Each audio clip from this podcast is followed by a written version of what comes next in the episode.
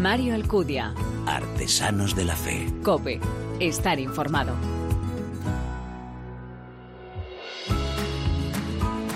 ¿Qué tal? Muy buenas, te doy la bienvenida a este séptimo programa de nuestra tercera temporada de Artesanos de la Fe en cope.es en el que te ofrecemos esa mirada diferente a la vida desde la fe, un espacio donde se da en la mano el testimonio, la lectura y la música, elementos esenciales en esa imagen de la iglesia joven a la que nos convoca el Papa en la reciente misa, en la que tuvo lugar el traspaso de los símbolos de la Jornada Mundial de la Juventud, Francisco pidió a los jóvenes algo que bien podríamos y deberíamos aplicarnos cada uno a nuestras vidas. Recordaba la necesidad de no renunciar a los sueños grandes. Y es que cada uno de nosotros nos convertimos en lo que elegimos. El Señor no quiere que recortemos los horizontes, no nos quiere aparcados al margen de la vida, sino en movimiento hacia metas altas, con alegría y con audacia. Dios nos ha hecho capaces de soñar para abrazar la belleza de la vida y las obras de misericordia que le dan gloria más que cualquier otra cosa. Para realizar estos grandes sueños hay que tomar grandes decisiones. La vida de cada uno es el tiempo de las decisiones firmes, fundamentales y eternas, elecciones grandes que hacen grande la vida. Si optamos por Dios, si le elegimos, nos volvemos cada día más amados y si elegimos amar, nos volvemos felices. Porque como decía el Papa, la belleza de las decisiones depende del amor. Si nos gastamos por los demás, nos hacemos libres. El Señor nos da el secreto. La vida solo se posee entregándola. Así es como lo entienden, como lo ponen en práctica nuestros invitados. Tres nuevos ejemplos que te voy a presentar ya en este programa. Estoy seguro que, como siempre, quieres conocerlos, ¿verdad? Gracias por elegirnos, descargarnos y escucharnos. Bienvenidos.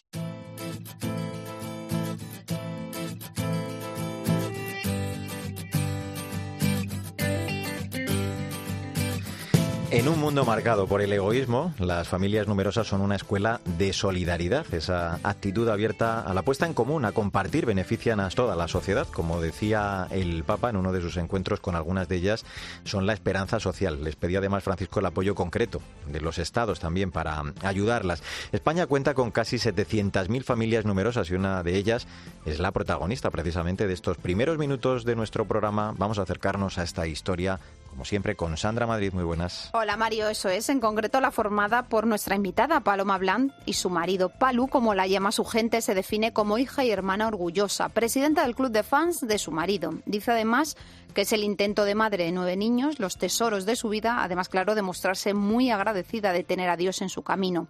Licenciada en Comunicación Audiovisual y autora del libro Siete pares de Katiuskas, nombre que también utiliza en Instagram, donde cuenta su día a día y su experiencia como madre. Tiene más de 129.000 seguidores, amante del colaco con magdalenas y además superviviente como todo el mundo en esta época de la historia. Lleva más de 40 años pasándoselo en grande y sobre todo señala es feliz, muy feliz. Bueno, pues venga, vamos a conocerla. Hola Paloma, gracias por acompañarnos. ¿Qué tal? Gracias a vosotros por invitarme. Oye, la verdad que has conseguido lo más importante, ¿no? Como decía Sandra, ser muy feliz, pero eh, claro, para llegar a todo esto hay un camino previo, ¿no? De hecho, cuentas que has pasado por épocas duras en las que te has sentido agotada. Dentro de, ese cuerpo de señora organizada, has escrito, dicho también en algún sitio, que se encierra una persona perezosa, caótica, desastrosa, que lucha por salir cada día. Pero bueno, sea como fuere, Paloma, a pesar de todo ello, eh, la felicidad es posible. ¿En qué momento llega ese cambio de de, chip y, por qué se produjo? Pues mira, yo siempre me había planteado tener una familia numerosa. Yo adoraba, bueno, adoro a mi marido y siempre lo, habíamos tenido muy claro, ¿no?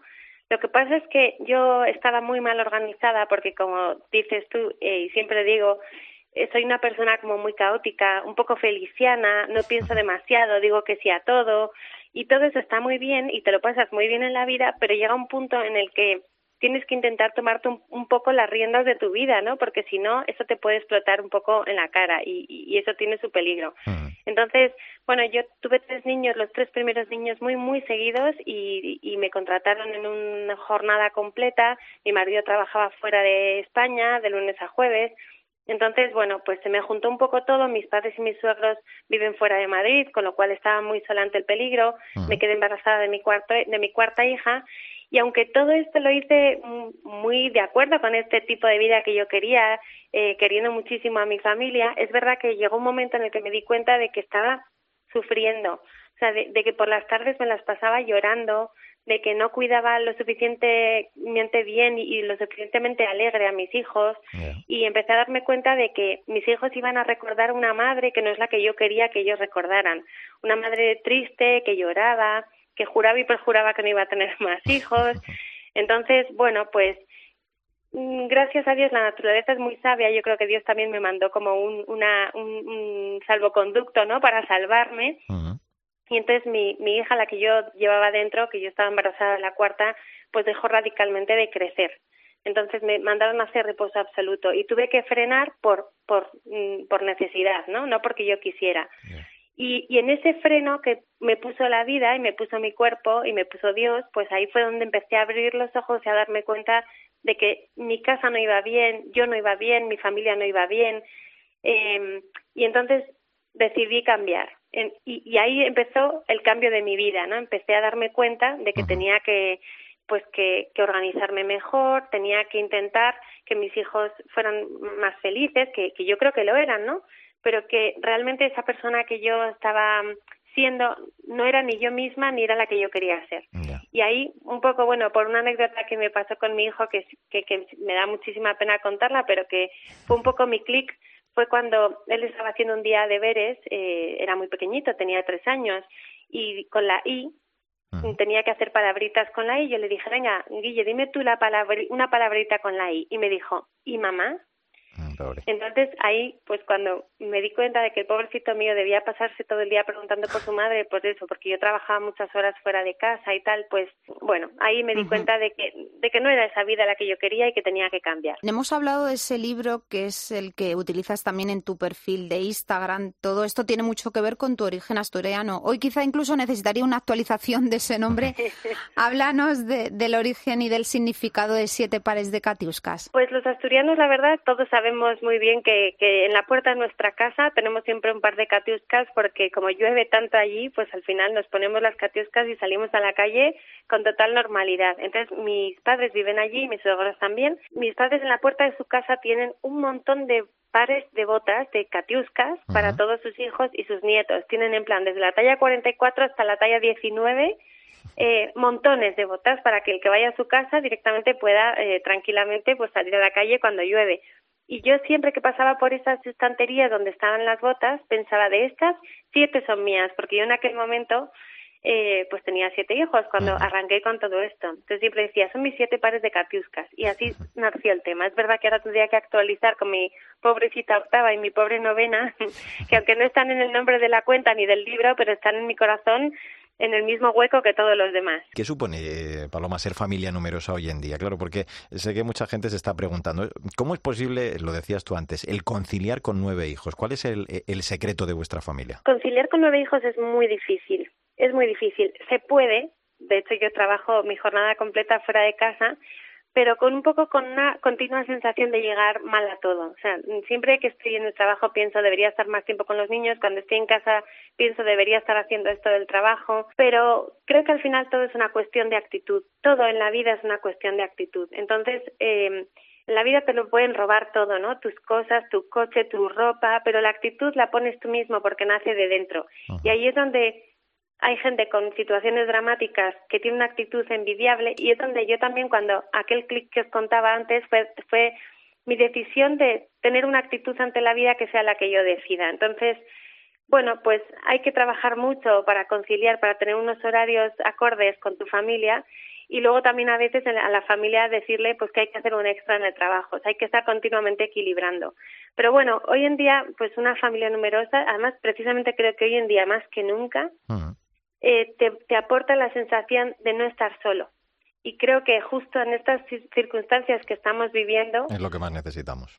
Pues ahora mismo, la verdad, yo si, si os contara que el confinamiento la gente eh, se compadecía de nosotros porque estar en casa 11 personas y todo lo contrario, creo que nos lo facilitó de una manera extra. O sea, eh, en mi casa siempre había plan, siempre había dos peleándose, dos jugando al parchís, dos haciéndose un sándwich.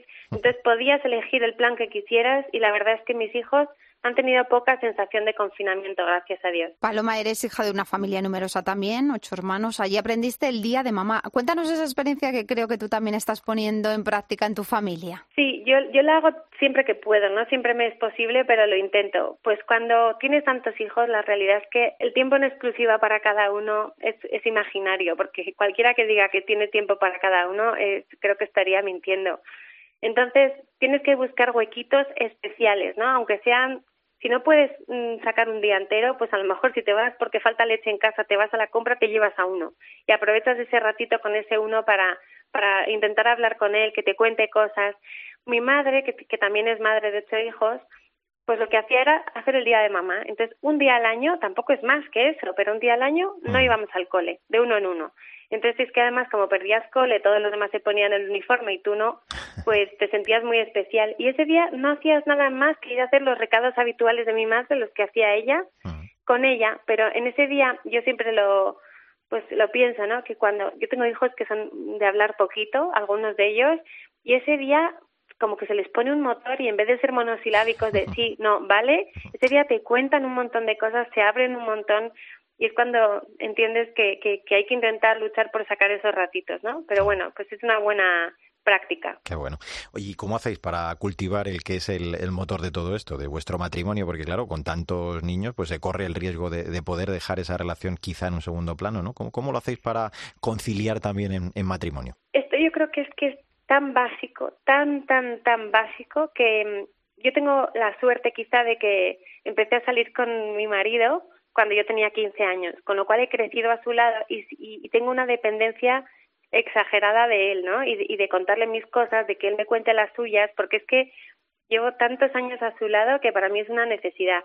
Pero sí que es verdad que hay momentos complicados en los que no es fácil encontrar ese momento, pero creo que debería ser nuestra prioridad, muy por delante incluso que de los niños. Y hay mucha gente, muchas parejas que a lo mejor porque tienen niños muy pequeños, que requieren mucho, que demandan mucho, pues a lo mejor dejan eso de lado. Y es verdad que los niños, el tiempo de los niños pasa muy rápido, aunque no lo parezca, pasa rápido. Y llega un punto en el que si no has cultivado bien eh, pues esa necesidad de vivir en pareja y, y, ese trato al otro y cuidarle y quererle y preguntarle por él como persona y no como padre, eh, pues llega un punto en el que te puedes encontrar con que tienes al lado un desconocido y que habéis cogido caminos diferentes y eso es difícil volver atrás, aunque también se puede, ¿eh? pero mm, debe ser una prioridad y en nuestro caso aunque sea, nos tomamos un café, aunque sea en la cocina, no ya por ahí, sino en la cocina, solos, hablando de nuestras cosas y preguntándonos por nosotros. No siempre se puede conseguir, pero desde luego es algo que, hay que luchar por conseguir. Cocinando que nos gerundio, la magia de la organización, pantallas o pantallas, esa es la cuestión, un cajón para las emociones, son algunos de los capítulos de tu libro. De tu libro. Hablas de aprender a planificarse, cultivar la paciencia y sobre todo a observar. ¿Son, Paloma, quizá esas tres las claves esenciales de ese aprender a ser madre que, como dices, no acaba nunca? Sí, o sea, es que ser madre es una carrera que tiene no cinco cursos como las carreras superiores, sino 25.000 cursos. Cuando ya estás superando el que ya duermes por la noche, de repente eh, llegan las amistades de tus hijos, llega la preadolescencia, la adolescencia, luego los novios, luego el matrimonio. O sea, es, es un reinventarse continuamente como madre y aprender, tener mucha paciencia con una misma también, porque es que los niños no te los entregan con un manual de instrucciones.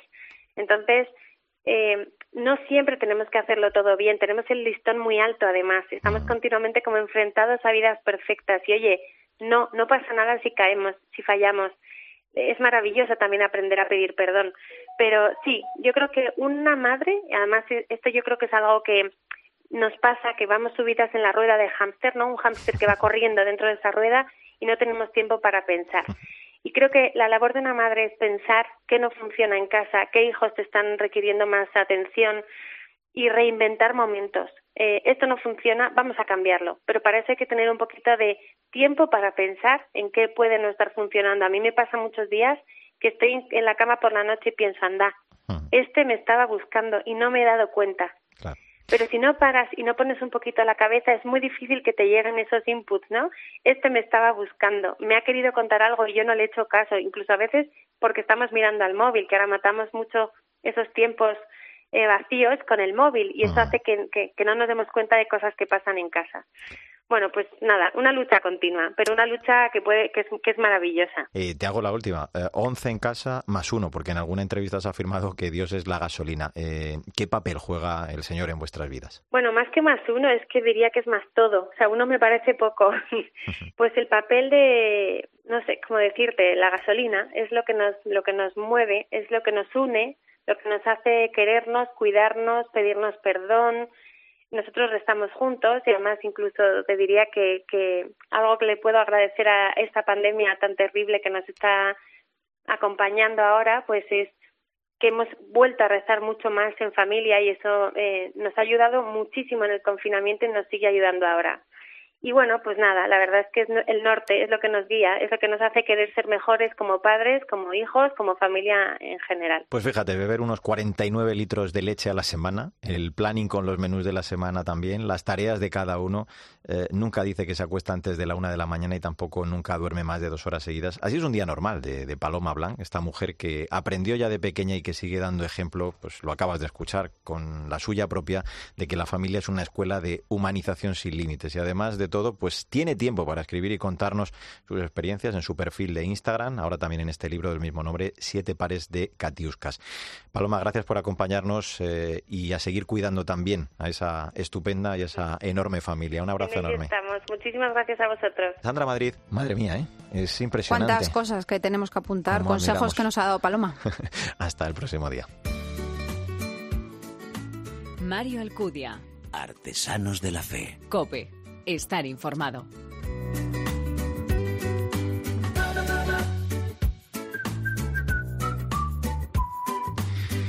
Monseñor Iceta pertenece a la generación más joven de los obispos en activo, joven en el ámbito eclesial, aunque maduro en el de la sociedad y la política, con una trayectoria nada desdeñable. No en vano fue nombrado obispo titular de Bilbao con 45 años. El pasado 6 de octubre, el Santo Padre le nombró arzobispo metropolitano de Burgos, cierra así su etapa vasca y abre su etapa castellana. Bueno, se presenta así el libro al que nos acercamos en esta nueva entrega de Artesanos de la Fe, la vida y la figura eclesial del arzobispo electo de Burgos. Es la protagonista de Servidor de Todos, editado por Palabra, un libro entrevista entre Monseñor Mario Iceta y nuestro colega, el periodista y profesor universitario José Francisco Serrano, colaborador entre otros medios de esta casa, de la cadena COPE. Por la peculiaridad de la obra, eh, tengo el gusto de recibir a entrevistado y a entrevistador para así tener una visión completa de todo lo muy interesante que se recoge en estas páginas. Monseñor Mario Iceta, bienvenido, gracias por atendernos. ¿eh? Hola, encantado de estar con vosotros. Y también José Francisco Serrano. Paco, ¿cómo estás? También un gusto saludarte. Un gusto, muy buenas a todos los oyentes y a don Mario especialmente. Dice eh, don Mario que tuvo que superar el, pudor natural que supone hablar de sí mismo. Claro, no quedaba más remedio para hablar de, de, su ministerio, pues el recordar ese camino recorrido desde esa infancia feliz en Guernica, la valentía de sí al sacerdocio con ese largo camino que le llevó de Pamplona, donde estudiaba medicina a Córdoba, hasta aquella llamada del nuncio que le adentraría en esta etapa como obispo. Así por dar un primer titular, don Mario, el balance de estos 55 años, ahora que como dice eh, metafóricamente está adentrándose en el atardecer de la vida, es de que ha sido y es profundamente feliz, ¿no? Y que el Señor siempre le ha sostenido también en los momentos de cruz y de dificultad. Pues eh, es lo que realmente puedo decir. Eh, yo nací en una familia cristiana, he crecido en un ambiente cristiano donde todos los elementos que configuran eh, la existencia mm, armónicamente se integran, eh, pues las vivencias, eh, la afectividad, la amistad, los estudios, la ciencia del mundo del que provengo, la fe que vivo y ahora que tengo que proclamar y testimoniar.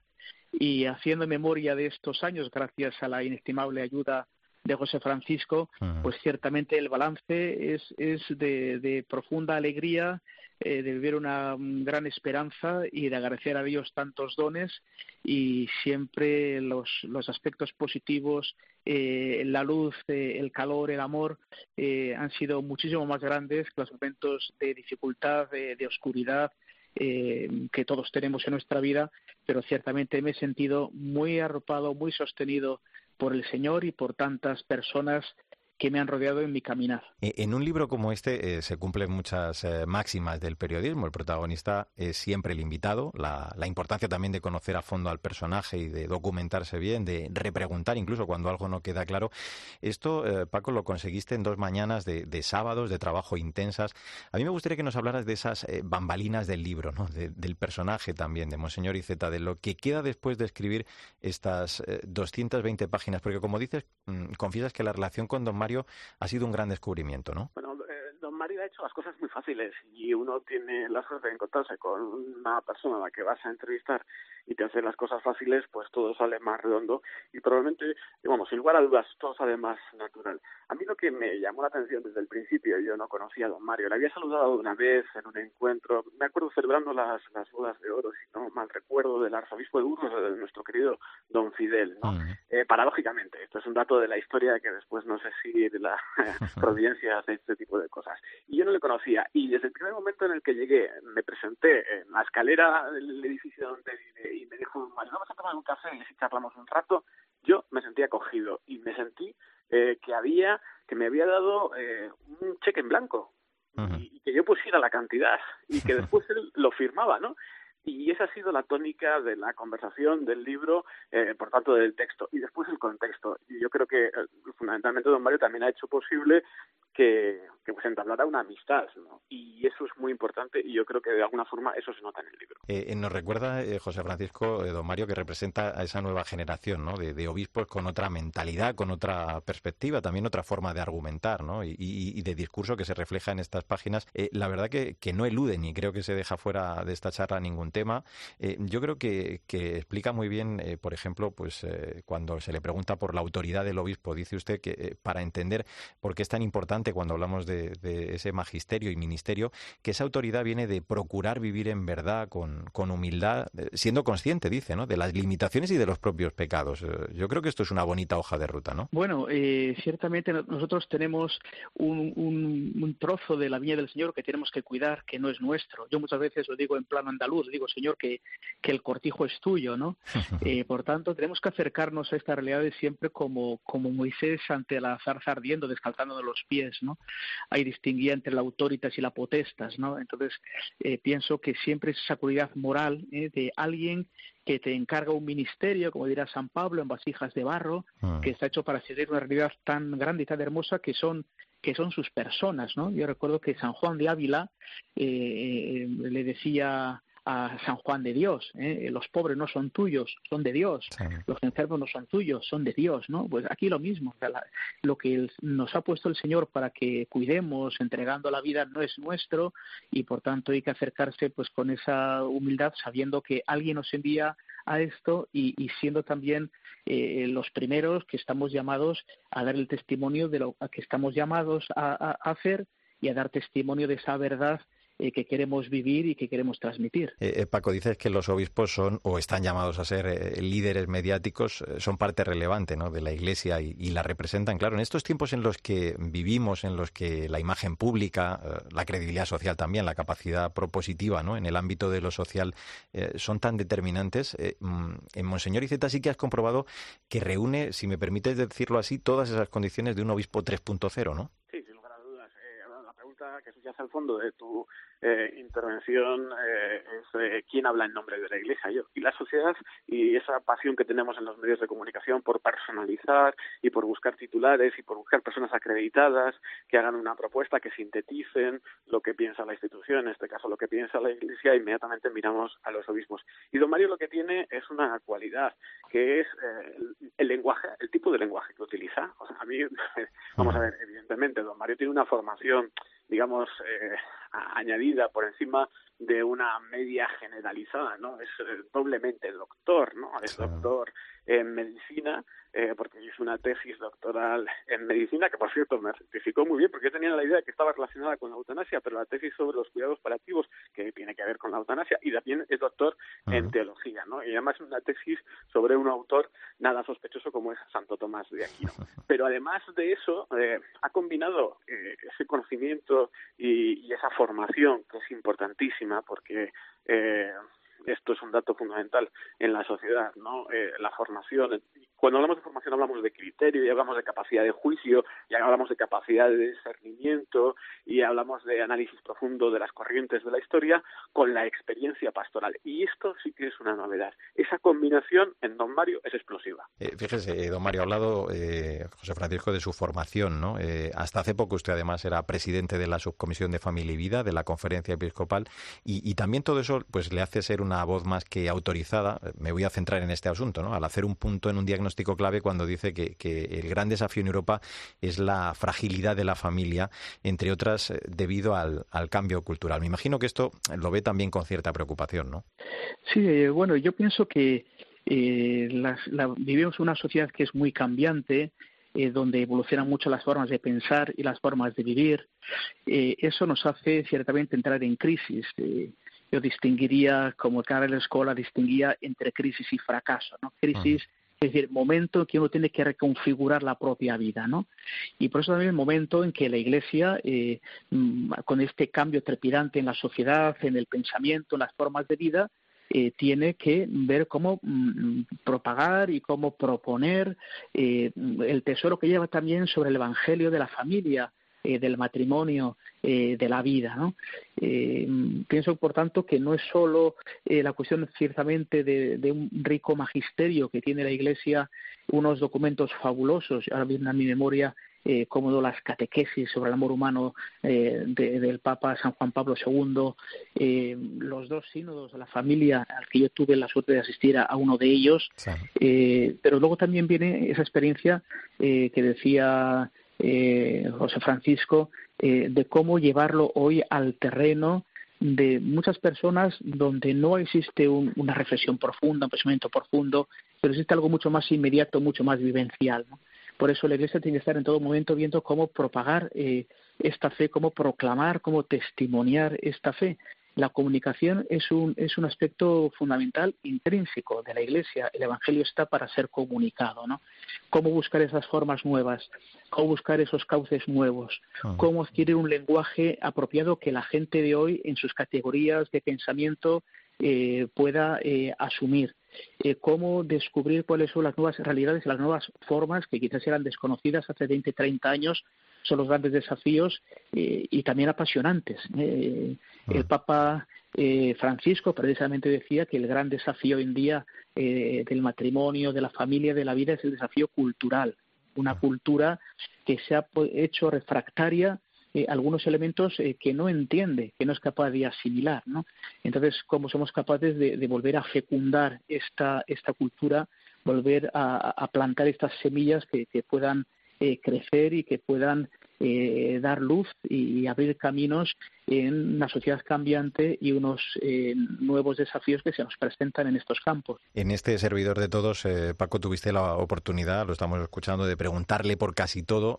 nos hemos enterado, de hecho, así que don Mario toca el órgano, que, es amante de la novela histórica, que es motero, que, mata al gusanillo tomando prestada la de su hermano. pero dime, ¿en cuál o en qué momento le viste más cómodo y a, gusto respondiendo? Por ejemplo, yo ahora le notaba muy a gusto respondiendo en torno al tema de la familia, ¿no? fíjate, yo cuando más a gusto le vi fue cuando me habló de su, de su oración, de las fuentes de su oración, de sus lecturas espirituales, de los santos a los que se encomienda y sobre todo una cosa que a mí me sorprendió desde el principio, ¿no? Porque eh, es una nota característica de una eh, forma de entender la, la humanidad en, en, la fe y en el cristianismo, que es su devoción a la Santísima Virgen María. Y a mí eso me sorprendió mucho. Bueno, estamos casi acabando. Ya sabe, don Mario, que los periodistas eh, vivimos de sacar titulares, entre otras cosas. Entonces, yo voy a intentarlo a ver si usted me, me ayuda. ¿Cuál fue la, la, pregunta más difícil y la que me va a ir mejor? Aquella que, que no le hizo José Francisco ni siquiera en la presentación de, del libro hace poquito, y así se la puedo hacer yo, digo, y, y, bueno, pues así la dejamos en este programa. A ver, José Francisco, eh, yo, a ver, como en, en, no tengo nada que ocultar ni, tengo eh, en mi vida he reflexionado sobre muchos temas que me ha tocado, pues probablemente por ser párroco, por ser pastor, eh, he vivido muchas situaciones eh, que vienen a consultar pues a la parroquia, familias, etcétera, hablamos con absoluta apertura, no había ningún tema que dijéramos, bueno, aquí pues no entremos. por otro lado, pienso que José Francisco hubiera sido un experto cirujano eh, porque yo creo que era capaz de centrar muy bien todas las cuestiones, eh, hacer preguntas eh, muy oportunas, ninguna era baladí o, superficial, ah. y, eso también estimula al que es preguntado, ¿no? Entonces, yo en ese aspecto no rehuimos a ninguno de los temas, eh, no hubo preguntas especialmente complejas. Eh, sí puede haber mm, pues cuestiones quizá pues más, más dolorosas en el ministerio cuando ve sufrimientos, ah. eh, cuando ve angustias, cuando ve dificultades en la vida de la gente y por tanto eso eso afecta no nosotros eh, vivimos con las personas y somos capaces de palpar el sufrimiento de las personas no pero ciertamente no me sentí especialmente eh, comprometido con ninguna de las preguntas que, él hizo y eso como digo que hablamos de todo pero en todas estas cuestiones eh, se trata de bueno de responder lo que uno vive porque no deja de ser un libro testimonial, no es un libro teológico, ni, es un libro eh, de pensamiento profundo. De hecho, cuando se me propuso hacer este libro, no va a hablar sobre su vida, sobre su pensamiento, decía, a ver, esto uno lo hace cuando ya está jubilado, cuando uno espera sus memorias.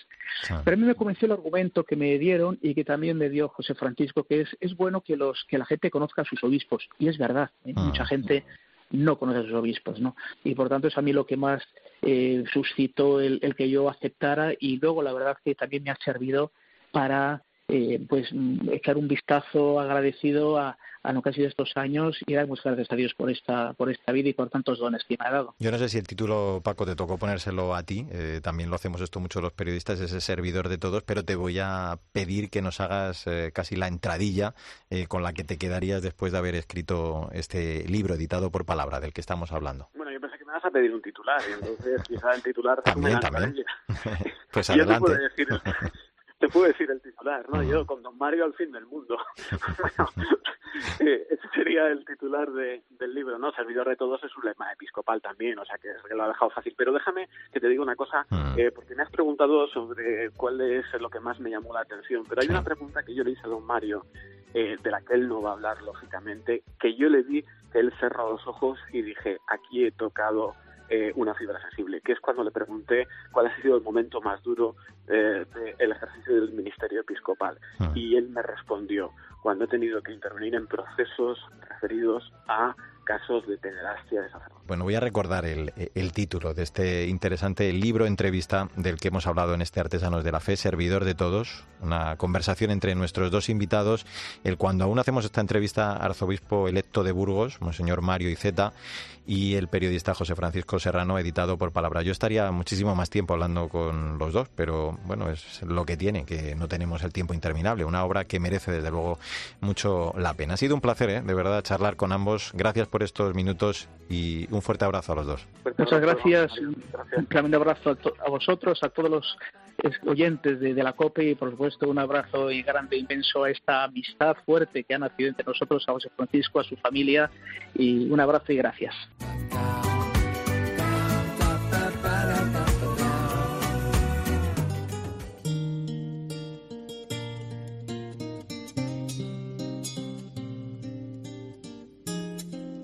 Mario Alcudia. Artesanos de la Fe. Cope. Estar informado. El Señor es mi pastor, nada me falta. El Señor es mi pastor. El Señor es mi pastor, nada me falta. El Señor es mi pastor.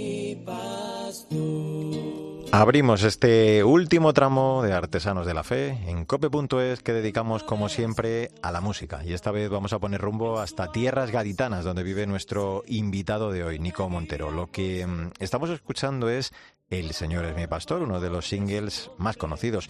Nos va a presentar como siempre esta nueva propuesta musical María Chamorro. Muy buenas. Hola Mario, ¿qué tal? Vamos, únete, dame tu mano y canta, ven aquí él viene con nosotros alentando nuestros pasos en la fe.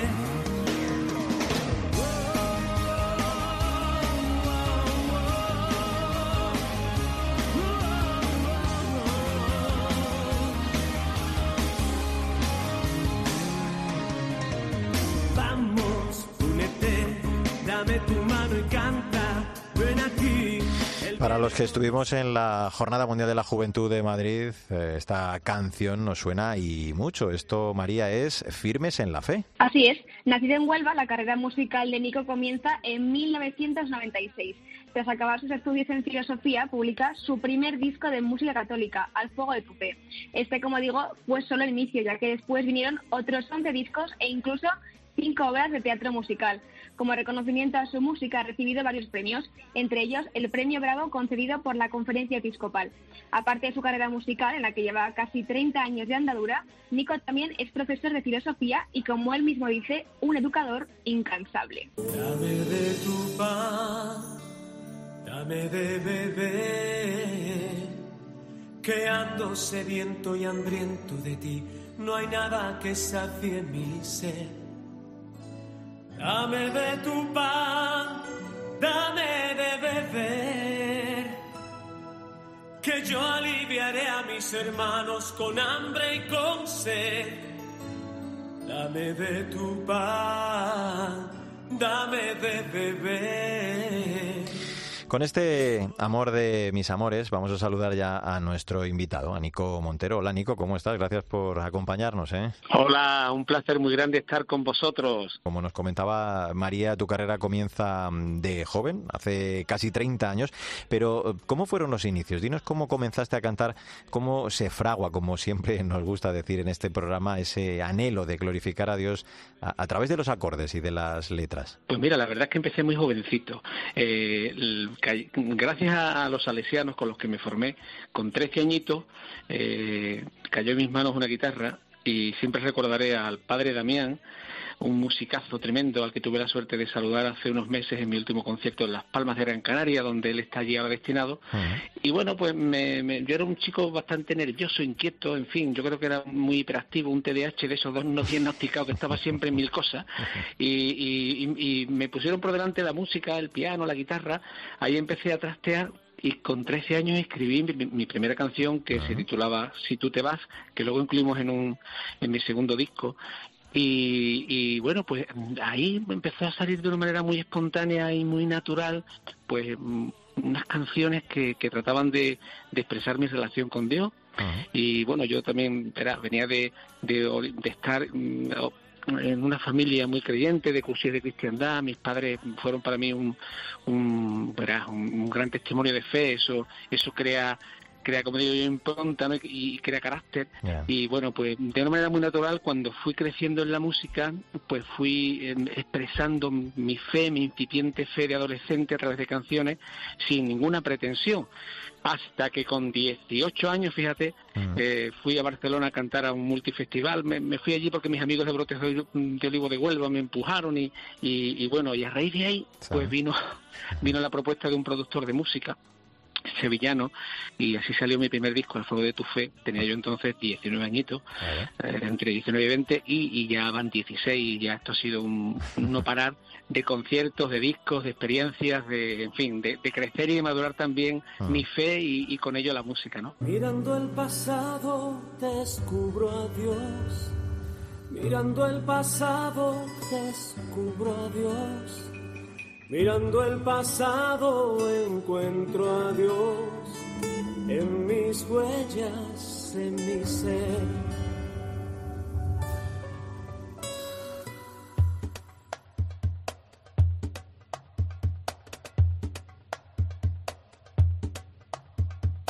Mirando el presente descubro a Dios.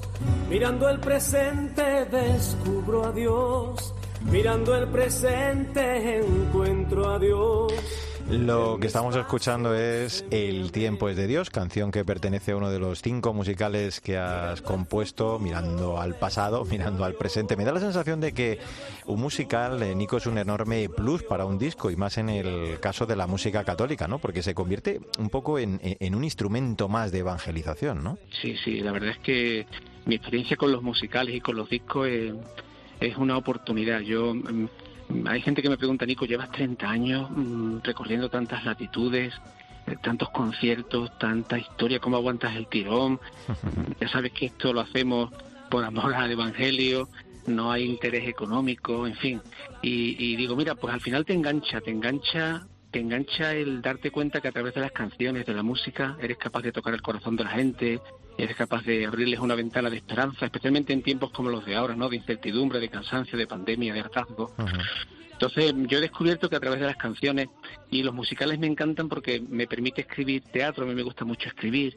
Eh, tengo ahí una, una vena de periodista que, me gusta que salga el escritor siempre que puedo. Eh, me, estoy en todos los fregados. Ahora escribo aquí en el Diario de Cádiz, en la, en la Voz de Cádiz, soy columnista, en Misión Joven, eh, con, con, el tema de música y compromiso con vosotros en COPE. En fin, me encanta escribir. Creo que las palabras, el teatro, la música, todo eso, el arte en definitiva, puede hacer que, que, la gente se acerque a Dios eh, de una manera muy sencilla, muy práctica, muy catequética. Y, yo he descubierto a través de la música que, uno es capaz de hacer cosas en, tres, cuatro minutos con una canción ah. en, el corazón de la gente eh, que, costaría mucho más tiempo y más proceso eh, crear esos interrogantes, esas inquietudes o esas sensaciones, ¿no? E interpelar de esa manera el poder que tiene el arte es maravilloso.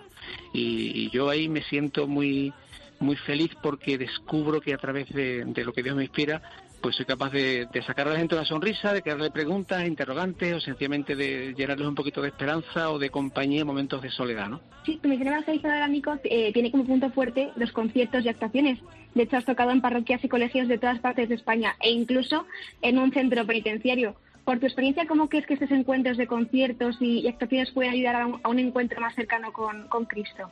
Sí, sin duda alguna. Yo siempre digo que nosotros, mm, más que conciertos al estilo, ¿no? A, lo que se estira, pues nosotros los, músicos cristianos, los músicos católicos o espirituales, como lo queramos llamar, ah. vamos contracorriente, vamos, vamos en otra línea, en otra historia, y, eso también es lo bonito, ¿no? Que, que hacemos de nuestros conciertos momentos de encuentro y, sin duda mm, yo sí he percibido siempre en los conciertos de todo, ¿no? Momentos de... Yo lo hago siempre con mucho toque de humor, de, oración, mezclo, intento hacer unos cócteles donde haya momentos de intimidad, momentos de alegría, momentos de esperanza, momentos también de humor, momentos más tremendos, más, más intensos, eh, para que sea muy variado y el concierto se convierta en un, en un, en un panel de sensaciones para todo el mundo, ¿no? Pero al final el, denominador común de todos es que la gente sea capaz de acercarse a Dios y se consigue. Mira, eh, he cantado en muchos sitios, ¿no? Eh, pero vamos, mm, recuerdo con un cariño tremendo mm, mi concierto en la cárcel del Puerto 1.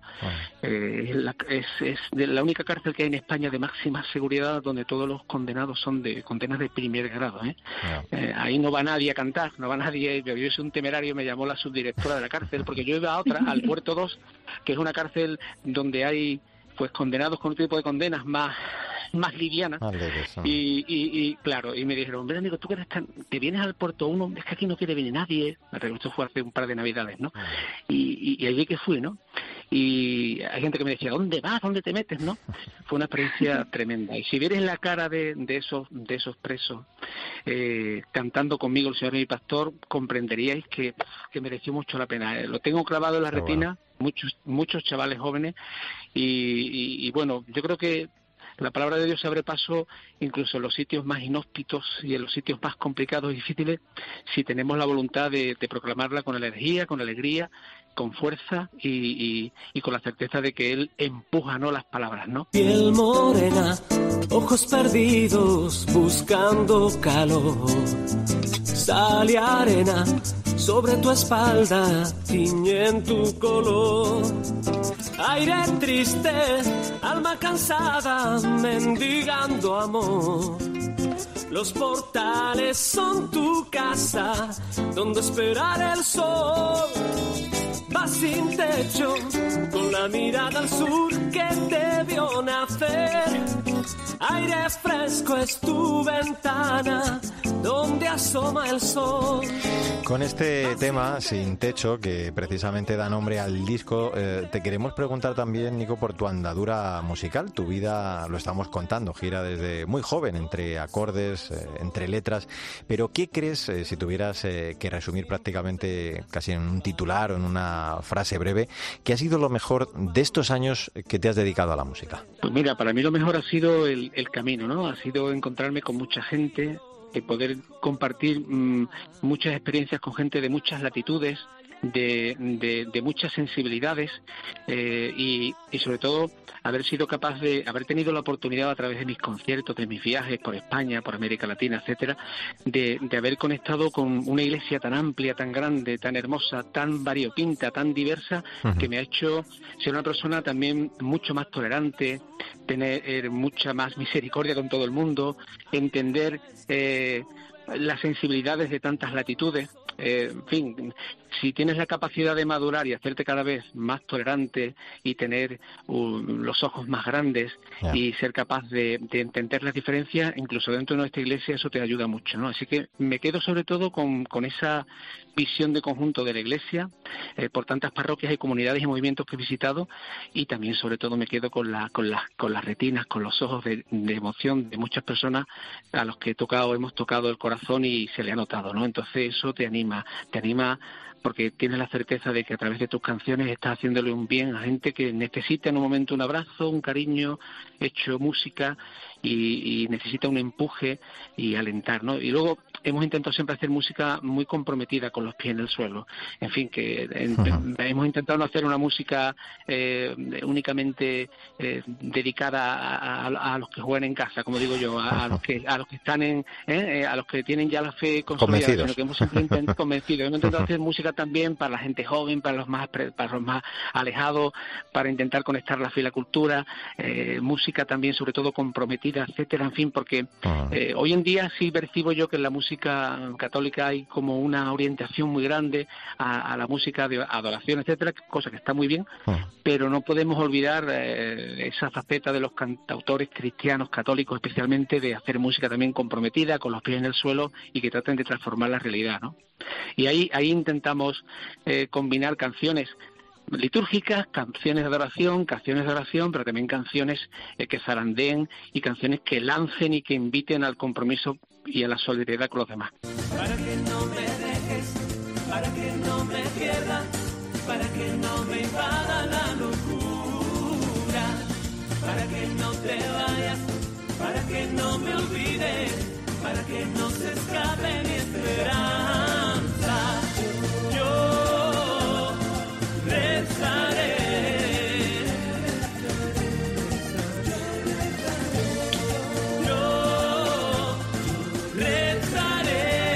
Pues esto que suena precisamente es eh, Rezar, ese es el título y así es, eh, María, como vamos a abordar esta recta final, este tramo final de nuestra charla con Nico Montero. Sí, en el que queremos preguntarte, Nico, por tus planes musicales que tienes pues a, corto o incluso a largo plazo y además para que nos cuentes cuál es la mejor forma para que nuestros oyentes puedan escucharte y, seguirte. Pues mira, mis proyectos musicales son ahora mismo dos fundamentalmente. Eh, bueno, aparte de los conciertos que hacemos ahora telemáticos, online, etcétera, en fin, que estamos haciendo para, para muchas latitudes, para muchos países, Bolivia, etcétera, Argentina, México, Colombia, porque ahora toca lo, online, pero hay que llevarlo también con alegría y es una oportunidad muy grande de estar cerca de la gente. Tengo mm, dos discos en preparación. Bueno, un disco libro, he compuesto 38 canciones eh, para para las familias, como digo yo. Eh, son canciones más pensadas para los chicos, los pequeños de la casa, ¿eh? para los chicos de infantil y primaria. Eh, son unas canciones que, que, hice a petición de la editorial Anaya, que han poblado los libros de, de religión por toda de España y Latinoamérica, etcétera, pero que las teníamos ahí eh, únicamente para el profesorado de religión de esa que usa esos libros de ese editorial en concreto y lo vamos a sacar en un disco libro para ah, bueno para el gran público, para catequistas, parroquias y son 38 canciones infantiles entre comillas porque tampoco son canciones infantiles infantiles. Yo creo que ah, en fin he intentado hacer canciones que no mm, eh, saliéndome del perfil de canciones infantiles que a veces son demasiado edulcoradas y ñoñes, no, entonces canciones infantiles pero con caña, ¿eh? con ah. fuerza, con alegría, con vitalidad Y van 38 temas así chulos que hemos grabado con Kiki Troya, con Jonathan Narváez, con músicas de, de, ah. de, México y de, y de Argentina. Y eso sale en breve con las letras de las canciones, unas fichas para catequistas. En fin, es un disco libro muy completito. Otro que se llama Cajón Desastre, que es un es un es una retaila de 10 canciones que he ido escribiendo últimamente para diversas cosas que me han pedido y que no están en ningún CD, ¿no? Lo típico que te piden una canción para tal, para el domo, para el otro y las vas haciendo, son singles y los tengo desperdigados, algunos se conocen más, otros menos y además con algunas cositas eh, con algunas cositas que he hecho con Isis, con Toño Casado, en fin, tengo ahí una, una red de cosas. Bueno, total, que las queríamos agrupar en un CD, que por eso se llama Cajón Desastre, eh, eh, y, y, vamos a sacar esos dos trabajitos pues inminentemente en los próximos dos o tres meses, ¿vale? Bueno, y, para seguirte? mire, para seguirme, lo más sencillo es, bueno, mi página web, nicomontero.com, que además le digo a los oyentes que ahí están todos mis discos para su descarga gratuita. Ah. Ya saben que mi música siempre está ahí gratis para que la gente se la descargue, etcétera. Y, luego, a, partir de nicomontero.com van a poder acceder a mi canal de YouTube, a mi espacio de Facebook, de Instagram, etcétera, ¿vale? Y el canal de YouTube muy aconsejable, ¿eh? donde también, uy, cantidad, cantidad de, vídeos y, además hacemos muchos conciertos por ahí también, en fin. Los abrazos y los besos, las caricias volverán. El bullicio y la alegría de las calles volverán. Y la risa de los parques y un te quiero en un café. Mm. Volverán a sentir mis manos libres, imprudentes a tocar. Volveremos a mirarnos sin temor a respirar en el mismo espacio y tiempo de la cotidianidad. Pues eh, música para los cercanos, pero también para los alejados. Las voz, las letras, que yo estoy seguro han llevado o lo van a hacer al encuentro con el Señor a tantas personas y con este volverán precisamente nos vamos a despedir. Nico Montero, ha sido un placer el compartir tu historia, tu testimonio en este Artesanos de la Fe y deseamos pues eso, que sigas con tu música acercando eh, muchas almas y muchos corazones a Dios. Muchísimas gracias por estar con nosotros y te seguimos muy de cerca. Un abrazo fuerte. ¿eh? Un abrazo grande, muchas gracias por visibilizar la la música que hacemos, ¿vale? Y nada, a, poner mucho arte en la vida, ¿eh? artesanos de la fe, artesanos de la vida, a poner mucho arte en la vida, porque con arte se vive mucho mejor. Sí, señor. Eh, por supuesto, María, a ti también, a seguir poniéndole arte, ¿eh? María Chamorro, hasta el próximo programa. Hasta la próxima, Mario. Sumamos tres nuevos testimonios a esta larga lista de artesanos de la fe y al final de este nuevo programa el recuerdo de otro grande, otro auténtico artesano de la fe, el recientemente fallecido misionero español, el agustino recoleto José Luis Garayoa. Una vida dedicada a servir al Señor y a decir la verdad en todos los lugares a los que la misión le ha llevado, México, Costa Rica, Sierra Leona y estos últimos tiempos en Estados Unidos. Un auténtico hombre de Dios en todos los sitios donde hizo presente al Señor, palpó las terribles contradicciones de nuestro mundo desde la esperanza de la fe en el corazón y lo dejó bien claro en más de una ocasión. No le movía la solidaridad, sino la fe y el Evangelio. Necesitamos Muchos, José Luis, vidas realmente coherentes con su identidad de seguidores, de discípulos del Señor, que con su palabra y su testimonio coherente sean esos valientes testigos y portadores de Cristo y su mensaje al corazón de nuestro mundo. Y ahora sí, como siempre te digo, no olvides que el arte de la vida es el camino que debe conducirnos a Dios. Te espero en nuestro próximo programa.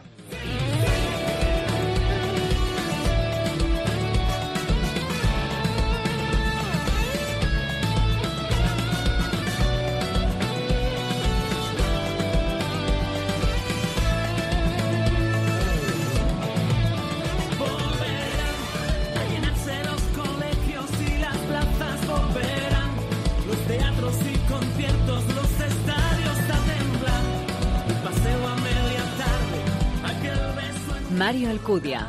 Artesanos de la Fe. Cope. Estar informado.